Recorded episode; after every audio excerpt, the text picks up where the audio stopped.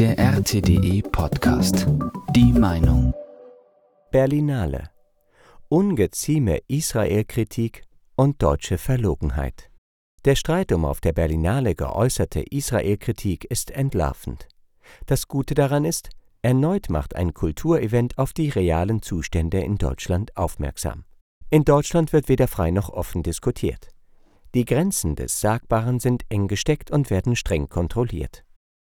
Eine Meinung von Gerd Even Ungar In Deutschland herrscht Meinungsfreiheit, allerdings nur dann, wenn man die herrschende Meinung vertritt. Außerhalb des eng gehaltenen Meinungskorridors herrscht in Deutschland vor allem eins Repression.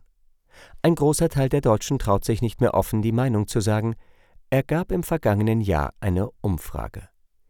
In Deutschland herrscht erneut ein Klima der Angst und des gegenseitigen Misstrauens. Diese neue deutsche Realität hat sich noch nicht überall herumgesprochen. Vor allem im westlichen Ausland gilt Deutschland immer noch als Demokratie, in der man seine Meinung und seine Ansichten frei äußern kann. Nur so konnte es passieren, dass bei der Preisverleihung der Berlinale einigen Preisträgern in Zusammenhang mit Israel Worte wie Genozid und Massaker über die Lippen kamen. Das geht in Deutschland einfach absolut nicht. Das hat mit Meinung nichts zu tun, sondern ist Hass und Hetze, wurden die Israel-Kritiker belehrt. Wie eng gesteckt der Begriff der Meinungsfreiheit in Deutschland ist, wird dem internationalen Publikum inzwischen in schöner Regelmäßigkeit auf kulturellen Events vorgeführt. Bereits auf der Dokumente in Kassel zeigte Deutschland dem interessierten Publikum, wie eingeschränkt der hiesige Diskursraum inzwischen wieder ist. Israel-Kritik geht gar nicht. Ist das beide Events verbindende typische deutsche Element. Genozid darf man in Deutschland nicht sagen. Zumindest nicht, wenn es um Israel geht. Das ist Hass und Hetze, ist antisemitisch und Nazi. Deutschland hat aus seiner Geschichte gelernt.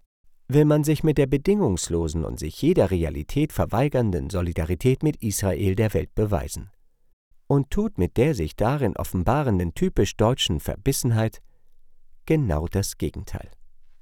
Das offizielle Berlin verschließt vor offenem Unrecht und offener Gewalt die Augen und verbietet jenen den Mund, die auf die Missstände hinweisen. Deutschland macht damit deutlich, dass es die absolute falsche Lehre aus der eigenen Geschichte gezogen hat. Die deutsche Nibelungentreue zu Israel treibt bizarre Blüten. Sie zwingt dazu, Fakten zu leugnen und sich außenpolitisch immer weiter zu isolieren. Alle Welt spricht angesichts der Vorgänge in Gaza von Genozid.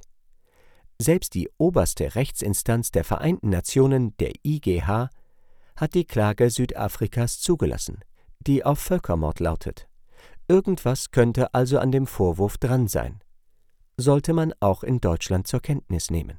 Das Wort auszusprechen welches man auch bei der UNO und dem Internationalen Gerichtshof im Zusammenhang mit Israel verwendet, ist in Deutschland faktisch verboten. Es zieht gravierende Konsequenzen nach sich. So will Staatsministerin für Kultur und Medien Claudia Roth, Bündnis 90 Die Grünen, Vielfalt und Diversität in Kunst und Kultur zwar fördern, unliebsame Meinungen jedoch einschränken. Zitat Roth will klären lassen, wie zukünftig sichergestellt werden kann, dass die Berlinale ein Ort ist, der frei ist von Hass, Hetze, Antisemitismus, Rassismus, Muslimfeindlichkeit und jeder Form von Menschenfeindlichkeit. Zitat Ende. Man kann es auch anders formulieren.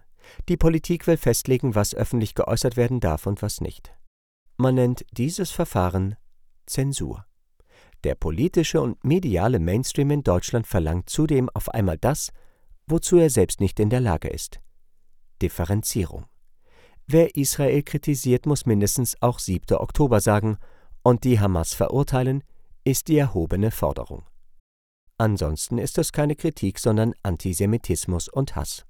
Dieser plötzliche Drang zur historischen Einordnung von Ereignissen verwundert, denn sowohl deutsche Medien als auch der Großteil der deutschen Parteien weigern sich hinsichtlich eines anderen Konflikts vehement, historisch und in chronologischen Abläufen zu denken.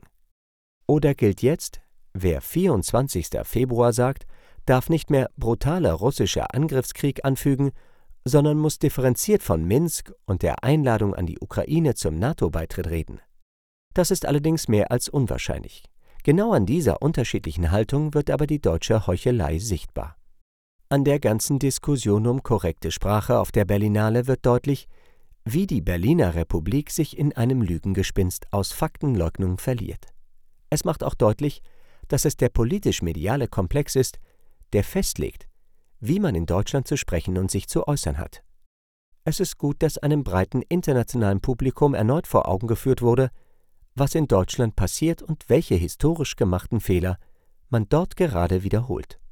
Nach der Dokumenta riefen Künstler und Intellektuelle zu einem Boykott Deutschlands auf. Man kann sicher sein, dass die Boykottbewegung durch das, was Deutschland der Welt auf der Berlinale vorgeführt hat, großen Zulauf bekommt. Das war der RTDE Podcast.